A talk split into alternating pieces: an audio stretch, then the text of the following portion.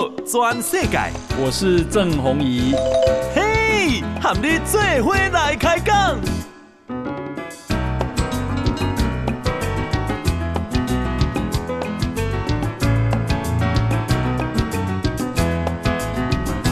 大家好，大家好，大家阿曼，我是郑鸿仪，欢迎收听今天的播做全世界。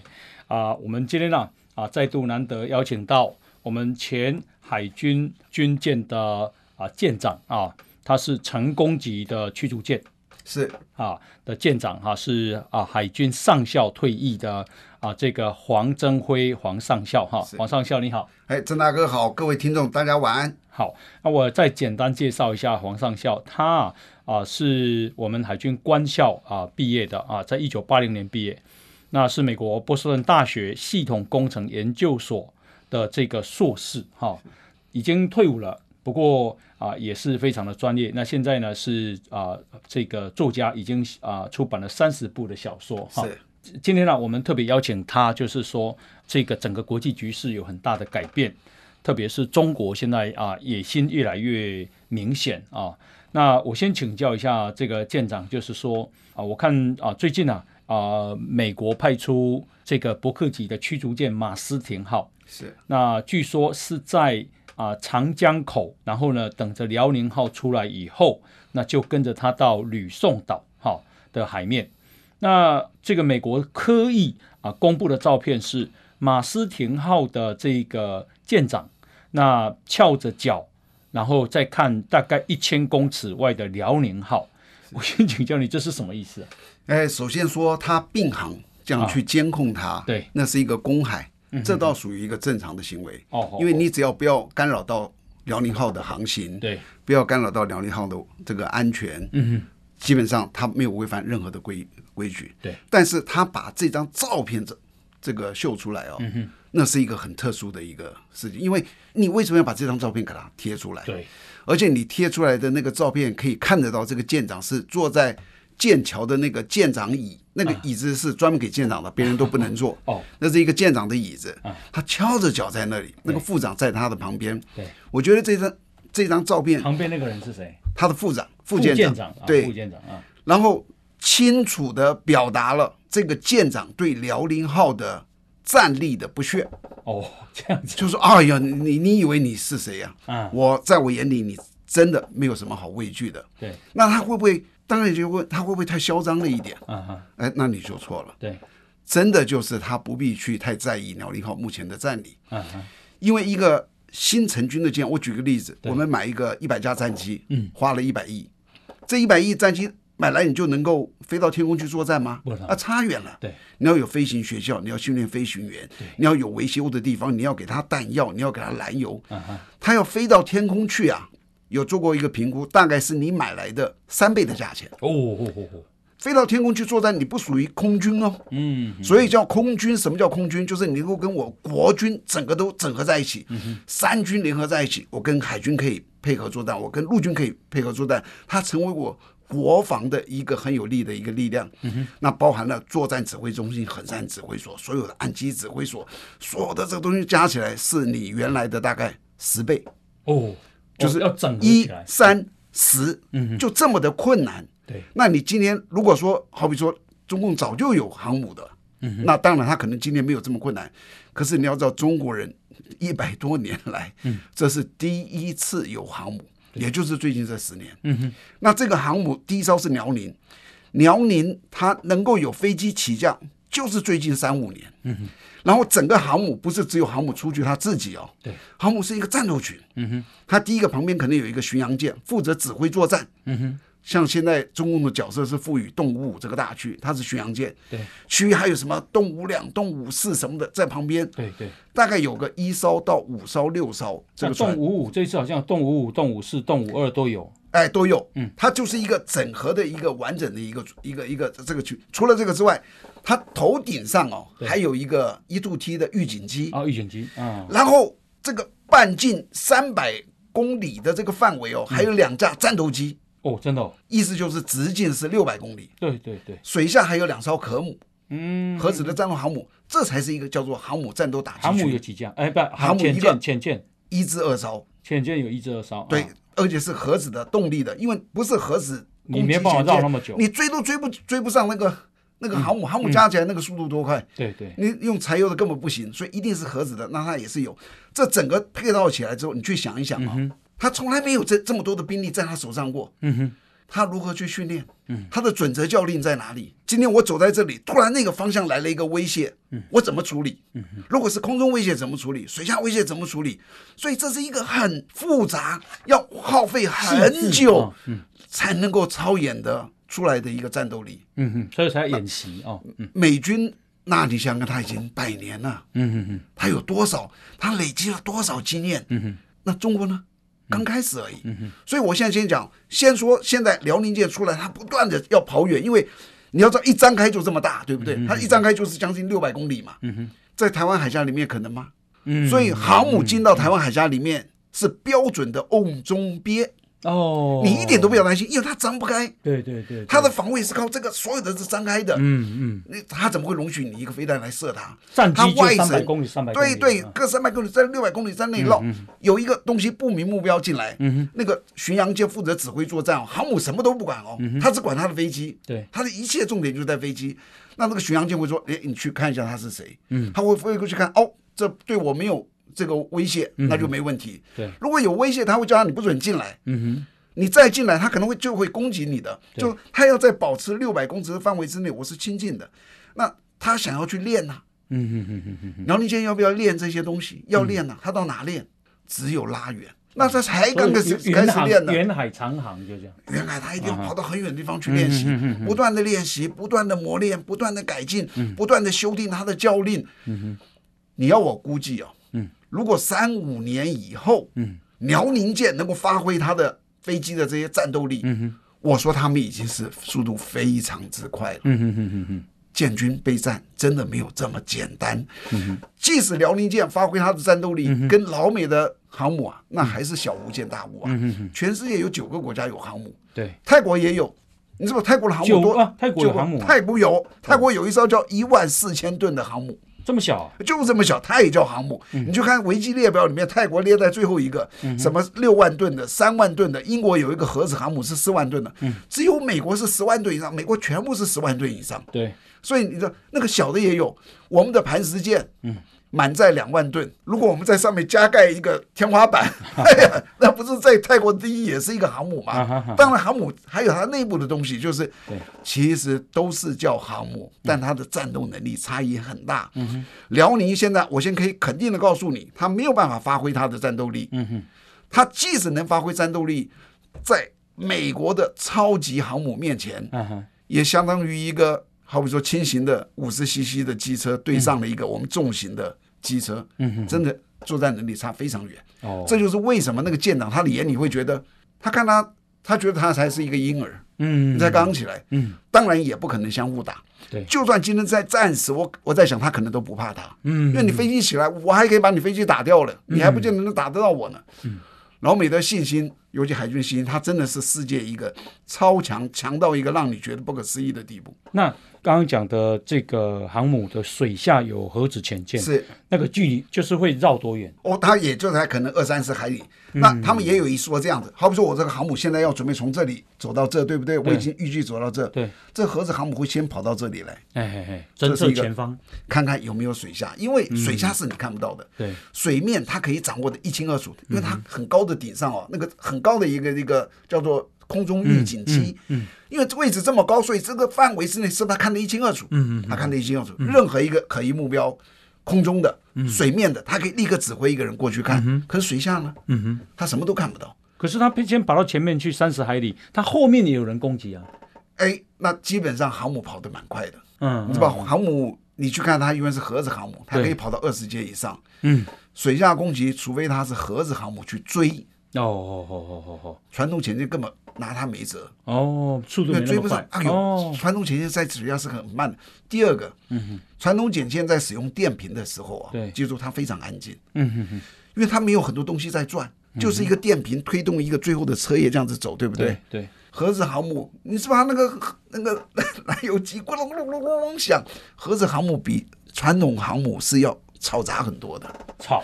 对哦，因为那你如果你要高速想追，嗯，那它就是一个很大的一个因缘。嗯，好，所以通常来讲不会去追击，它可能在前面等着拦截你。哦，可是辽宁号啊这样跑，它旁边其实还有巡洋舰啊、驱逐舰啊，是，然后水下有这个核子动力潜艇啊，是，那空中也有战斗机。那马斯廷号为什么要这样呢？因为马斯廷号就只有一艘啊。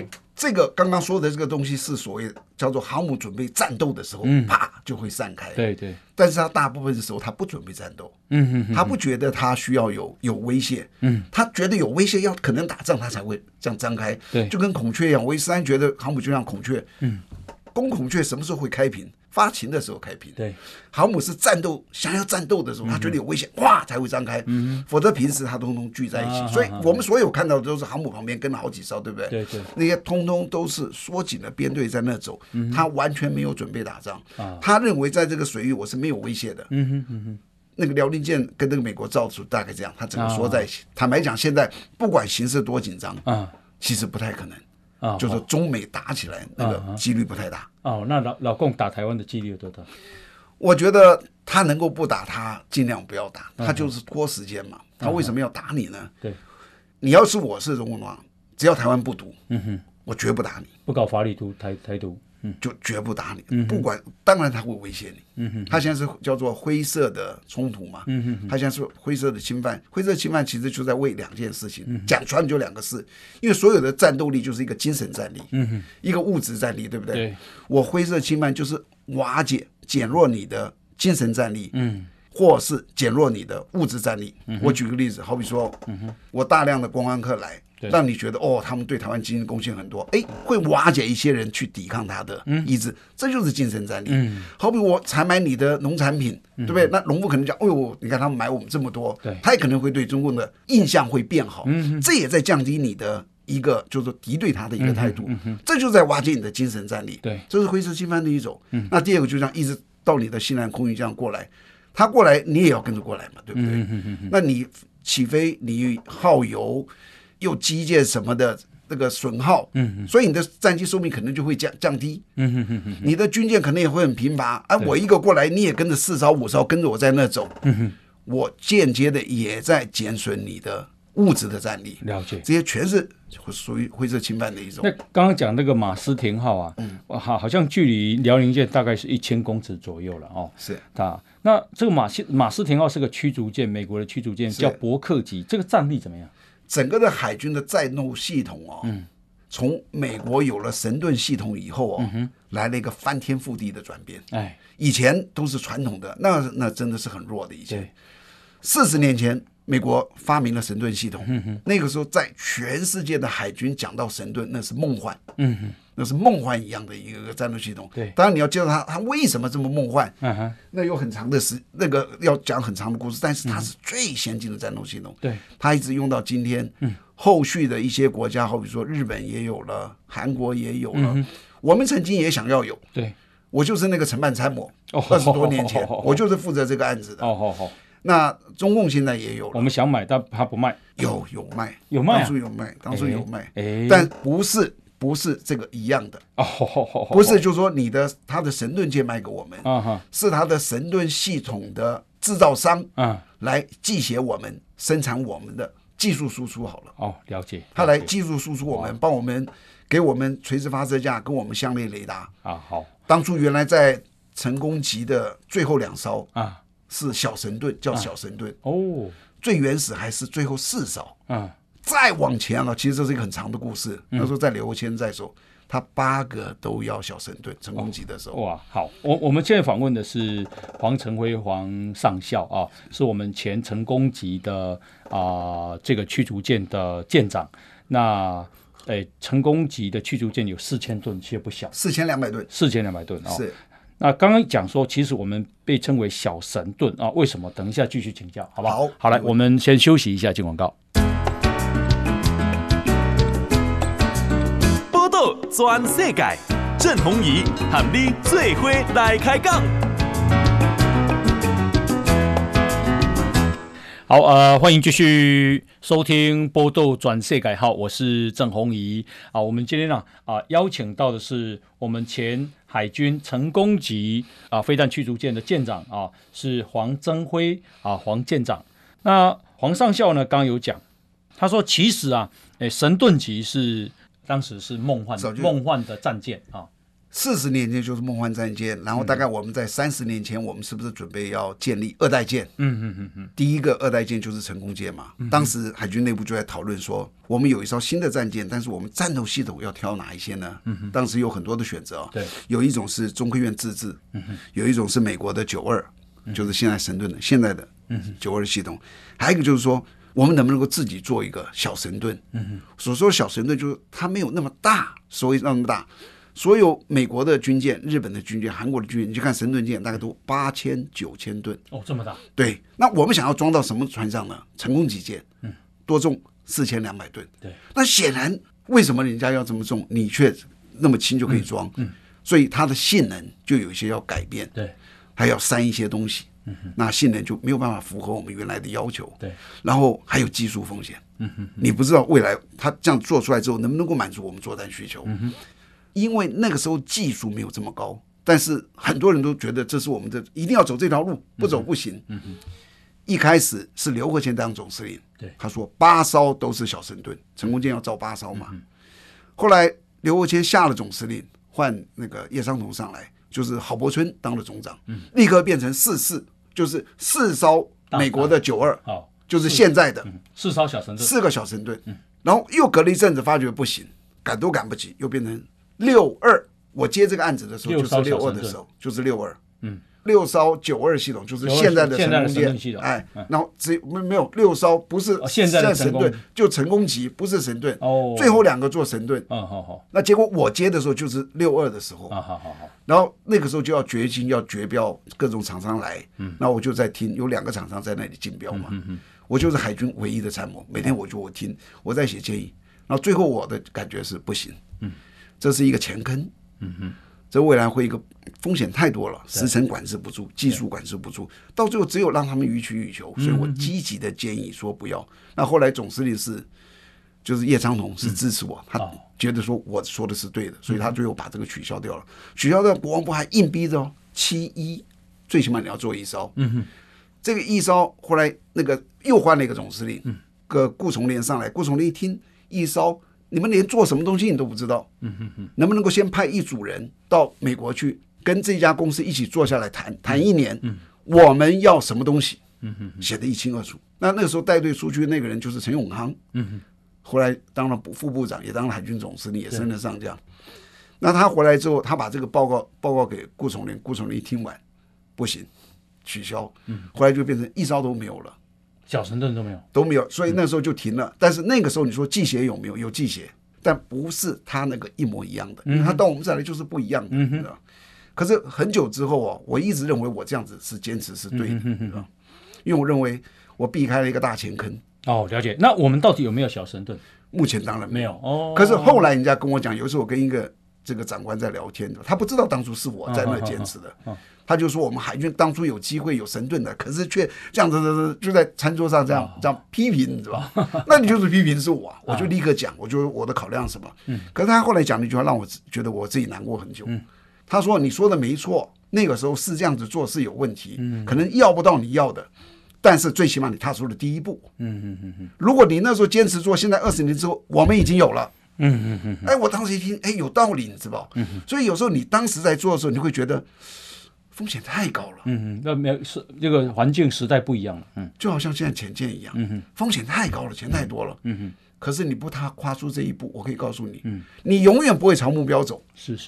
如果当初我支持说坚持去做，长官也都坚持做，我相信我们现在已经有自制的神盾系统。了解。我记得我上次是访问你吧，在讲这个韩国做潜舰澳洲做潜舰也是没有成功嘛，不过也是经过没有成功才会有成功，是这样。那神盾级的这个驱逐舰到底有多好啊？它最大差异，这样子讲好了，一个传统的神盾以前它的传统的攻击的程序是这样，第一个它有一个搜索雷达，好大的一个网在那， 4秒钟，可能到10秒钟转一圈，转一圈转一圈转一圈4秒，他远远的看到了一个点，他觉得这可能是危险的目标，他接着要指令一个射控雷达，因为那个射控雷达的那个波数很大，我只知道在这个波数里面有，在波数里面的哪里不确定，那怎么办？要射控雷达，射控雷达那个打出去那个波数跟一根针一样的，他就在你这个波数里面，好比是那里一个量，他就在这里面哗哗哗哗找，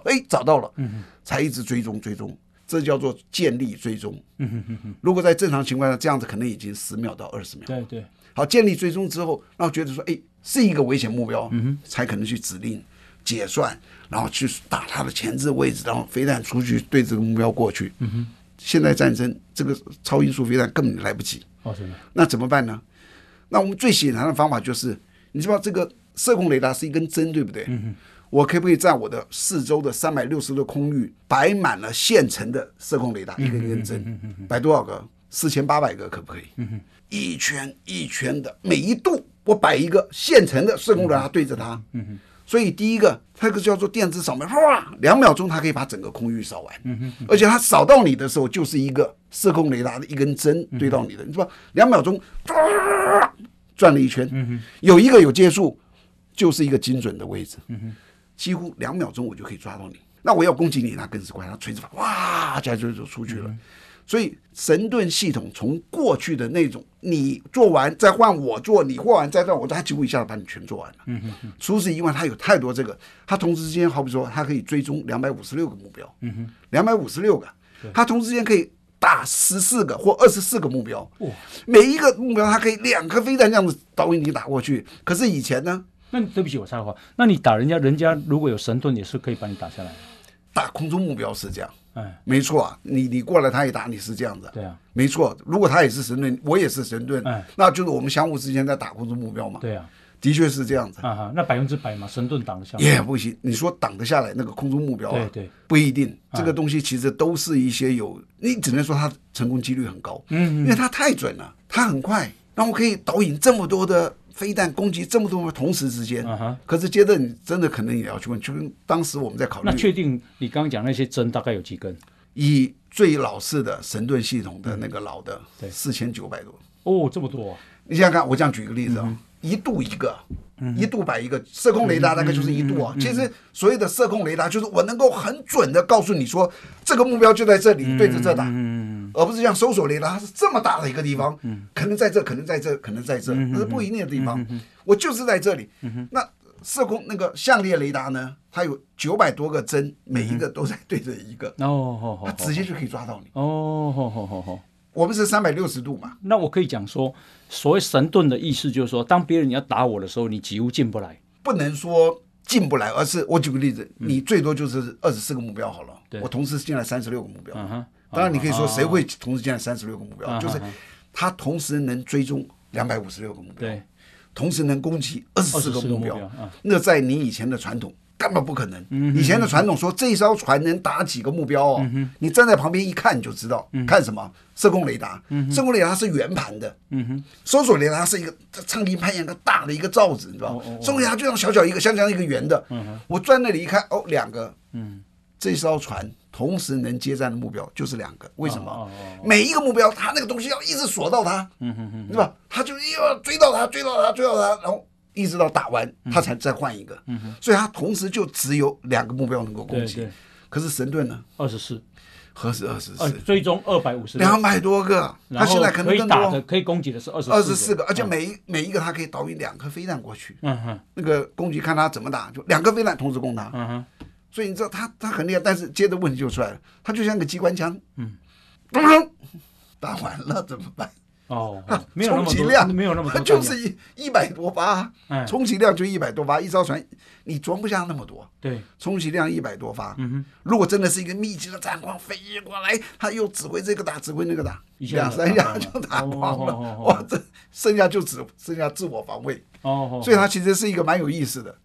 那到目前都没有这种战况出现，说能够激烈到这个地步。所以假定我对你同时发射30颗飞弹，它就没办法，它至少它没有办法，完全没办法防守到那么多嘛。它那个防还是防空中目标。对不起，铁海飞弹是另外一回事，那是另外一个技术。嗯哼，就神盾系统没有办法防铁海飞弹。哦，这样子。铁海飞弹太近了。我们熊山不就铁海的吗？他防不了。哦，熊山打神盾，以目前神盾的这个能耐是防不了的。哦，但是他未来要做改进。雷根号航母也有做改进，它怎么是改进？它专门去有一个搜索最下层的一层的，就是铁海。我有一个另外一个雷达去搜索，它有2个雷达。哦，整个空域是一个相列雷达，对对对，底下还有第2个很精密的相列雷达，更精密。OK， 抓就抓这一层。那再请教，所以神盾驱逐舰现在美国、日本、韩国都有，对，那中国也有，中国也有，他自己发明的。它是最近10年才有的，它是，但是它的相列雷达更先进。那它的神盾比美国的强吗？征收能力，的确比美国强。记住，神盾它基本上2个特殊的能力，第一个就是我的雷达，哇，能够这么快，抓这么多的目标，同时导引这么多的飞弹去攻击，这是第一个能力啊，这是雷达看的能力。对，中共的相对雷达，因为它后发展，我们军武有所谓的后发先至，它一步就跨过它了。它的确，它的相对雷达是超越它，打的能力就是打出去的飞弹嘛。这个东西目前还很难说，很难说。我觉得美军应该还是走在前面。好，我们现在访问的呢是我们前成功舰飞弹驱逐舰的舰长黄征辉黄上校啊。我们先休息一下，进广告。报道全世界。郑鸿仪和你做伙来开讲。好，欢迎继续收听《波多转世改》哈，我是郑鸿仪啊。我们今天呢难得邀请到我们前海军成功级飞弹驱逐舰这个舰长这个上校黄征辉黄上校。那成功级驱逐舰是4200吨啊，4200是这个中国跟美国的这个潜舰的能力怎么样？哇，那也是差很多的。差很多吗？好比说核子潜舰，好吧，我们拿核子潜舰来比。对，美国根本不造传统潜舰，因为他觉得那个他不需要，那个档次太低了。中国基本上是以传统潜舰为主，而且你去看中国的潜舰就知道，中国的潜舰基本上是学习苏联的。全世界只有2个国家自己研发出了它的潜舰，完全是他自己国家的生产的能力，它可以改变设计，它可以做很大的修正。一个日本，一个德国，这2个民族不必我们讲了，它就是一个很敬业、很优秀的民族。除此以外，所有的国家都是依靠这2个国家来。第一，美国，美国是所有这世界优秀人跑到他那去的，是吧？哪有什么美国人，都是外国人去的这一个。苏联也有造潜舰能力很厉害，他怎么来的？他是当初二战结束之后，他不是接收了东德，对，他把他们人统统抓过去，所以苏俄就可以造。中共怎么来的？中共是学苏俄的，也是苏俄集结他过来的。好比说北韩，北韩是中共集结他去的。今天能够说靠自己独立，没有任何人协助的，只有日本跟德国，只有这2个国家。那你再看那个中共，中共的第1个潜舰是买。苏俄的叫 Romeo 级潜舰，他买了一堆，买来之后他就造了自己的叫民级潜舰。你去读民级潜舰的那个数据长宽高跟 Romeo 是差不多的，意思就是它里面压力船壳他不敢动，他改了一些别的装备，做了一些小的修正。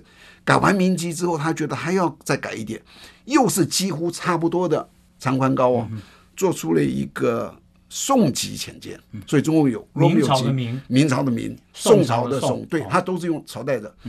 这个改完之后，你知道它几乎就改不动了，它不敢做大改。结果他又去买了一个 Kilo 级潜舰，买了12艘，又是跟苏俄买的。买来了以后呢，他又依据 Kilo 级又改了一改，跑出了一个原级。所以他现在有这5型的潜舰，当然原级是他比较新的。明级、宋级、原级还有什么？都是他造的。还有一个就是他买的 Romeo 级跟 Kilo 级，所以他这5个。所以你可以知道。他基本上他造的这个技术，他要去学别人。他不像日本跟德国，那我可以全新的整个的做一个创新的这样子设计。所以他的传统潜舰，那现在原级当然性能也不错，但它不是一个核子潜舰。那它核子潜舰呢？现在我发觉，我一直在找这些资料，我发觉不是很一致的。因为我就说，当你觉得它在量产。才是他真正的开始，他认为最有信心的，对，最起码他自己认为我成功了，否则你有什么好改的？好比说现在东东1、东东2、东东3航母，都只有一艘，你就知道他还没满意。什么时候量产？好比说像美国的那个航母一量产11艘啊，那才是代表说他对那个满意。中共的所有的核子潜舰，他有没有量产？公开的资料我看不到，都是一个洞沟1、洞沟2、那个洞沟3、洞沟4、洞沟5、洞沟6什么的，都是一艘，意思代表说它洞就是零了，零，对，沟就是9了，洞沟1就是1啊，091啊，洞沟1啊。但是我最近有看到一些说什么哦，它有一艘潜舰有个3艘了2艘，但我觉得那不是一个正式的数据，有时候这个网络上讲这个东西不太准，但总之它没有一型潜舰是很多艘的，而且它总共现在加起来的核子潜舰吧，不管是攻击潜舰，就是专门跟着航母在攻击的，或是说战略打那个垂直发射导弹的，总共这两型加起来应该不到10艘，就算有10艘、11、12艘，美国有70艘核子潜舰，它现在在服役的还有70艘。差异大不大？差多了，是。所以大家就是想说，哦，中国现在有航母，好厉害，错了，那个两个的能力差很多，而且它真的才在起步，它没有成熟，成熟的第一个标志就是量产。美国的现在的航母量产11艘啊，同型的你去看同型的哦，雷根又是一个新的了，它可能又要量产多少？对，量产是一个标志，没有进入量产之前，我可以告诉你。他自己都不满意，那你别说别人怎么满意。那我们现在要自制潜舰嘛，要量产8艘嘛。那以后这8艘，就是很重要嘛，它会守在哪里呢？现在的这一艘了，第一艘其实有很大的变数的，其实就好像不一定做得成功，一定造得出来，我可以现在先肯定的告诉你，将来会有一艘那么大的黑的潜舰，然后让人觉得。哇，我们要几吨，也有3000吨哦，2000多。它的那个模型长宽高，你去看它长宽高，跟剑龙一样，就是海龙海虎是一样的。对，所以你就可以知道它基本上是海龙。海龙海虎是跟荷兰买那个。对，它基本上就是海龙海虎抄过来的。因为你只要看它的压力壳多大，那是关键啊。好，压力壳它大概就跟剑龙是一模一样的。那这个能不能够造得很有战力？现在要打个问号。对。其实你包含去问海军自己的人都讲说，我们先求有再求好，所有东西你想要一步到位那是很困难的，不断调整。开始做一艘虽然没有这么的好，但是看起来那绝对是让你觉得很好，但是能不能出去作战，你可以打3个问号。那平常是躲在台湾海峡吗？还是躲在台湾的东部？平常我们的大概哦，你说如果说先说平常他出去就是演训，操演，他自己的也有一些训练，他有一些耐航，他们最长的耐航是30天，就是说他那个船上出去要30天，一回来你就看到他们就是胡子也是头发什么，因为没有水不能用嘛，就不要抱着很狼狈的，看他那个样，那真的是很辛苦。里面没有那个海水的淡化吗？没有这么的好。他们早期的那个，现在的可以，现在的很厉害。对，我就想以早期我刚毕业的时候是杨照，是不是？你知道杨照听得多好，哇，杨照是很苦的。那时候一开酒，一天可能每人1桶水都不到。那你就刷牙洗个脸，还要到处跑到那个机舱跟那个兵台，给我一杯水啊，去刷个牙，因为他水管制得很严啊。那从进入成功舰，拉法叶之后，整个就不一样了。我在成功舰的时候。完全不管子弹水，只是大家觉得说，哎，你不要太浪费就好。因为潜舰跟战舰不一样，因为它造的淡水超越这个我需要的，这是水面舰，所以后来就很舒适。可是潜舰我这样讲，它在底下，你知道它的电力多重要？对，潜舰有2个东西是要命的，对，一个是电力，没有电就完蛋，没办法动，还有一个高压空气，高压空气是很要命的，高压空气怎么弄？你要启动引擎啊，打，因为紧急浮上来就靠高压空气，是吧？这2个是它要命的东西。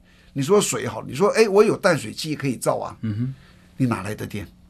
还是要电啊。那东西你怎么一照在响啊？对，即使它有跟成功舰一模一样的淡水机，它可以造到让我们用都用不完。对，但是它的政策就是不准动。耗电，对不对？然后又响。那老共有办法海空封锁台湾吗？有可能啊。其实郑大哥你问的这个问题都是有很多的变数在里面。如果我今天是中共，哎，我基本上现阶段，嗯，我的最重要的当然是发展我自己，嗯嗯嗯，我自己要站稳啊。你知不知道北京现在有多少麻烦？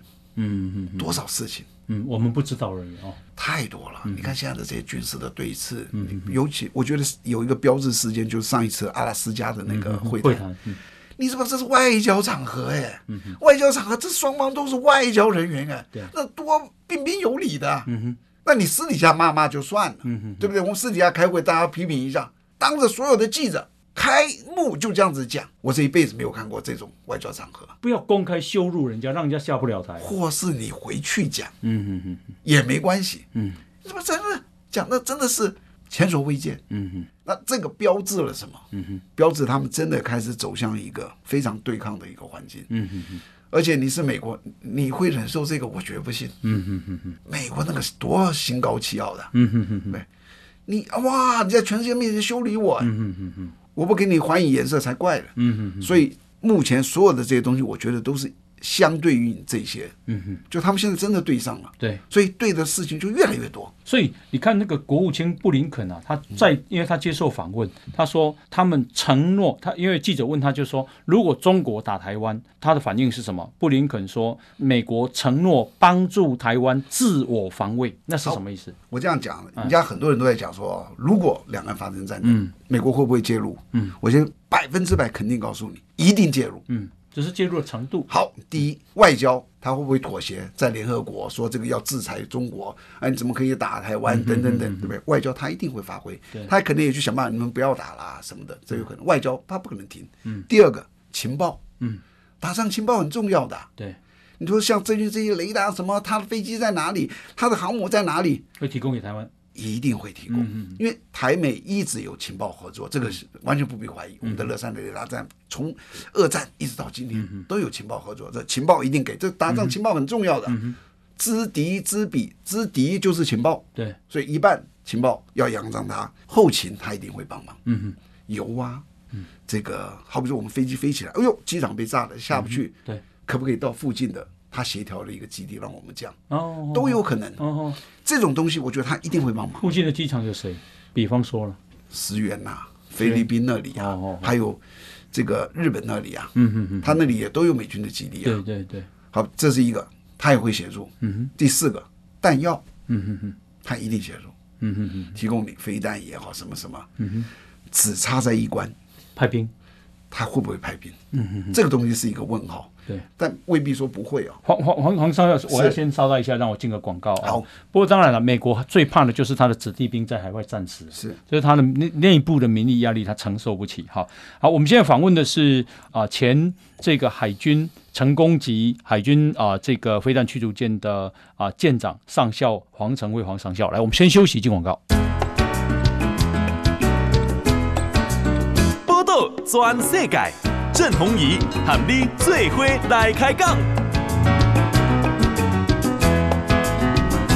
好，欢迎继续收听《波多转世界》，我是郑鸿仪啊。我们今天呢邀请到的是黄征辉黄上校啊，是我们这个退役的海军成功级飞弹驱逐舰4200吨的这个上校啊。那刚刚讲到，如果中国打台湾，那么美国。布林肯承诺帮助台湾自我防卫。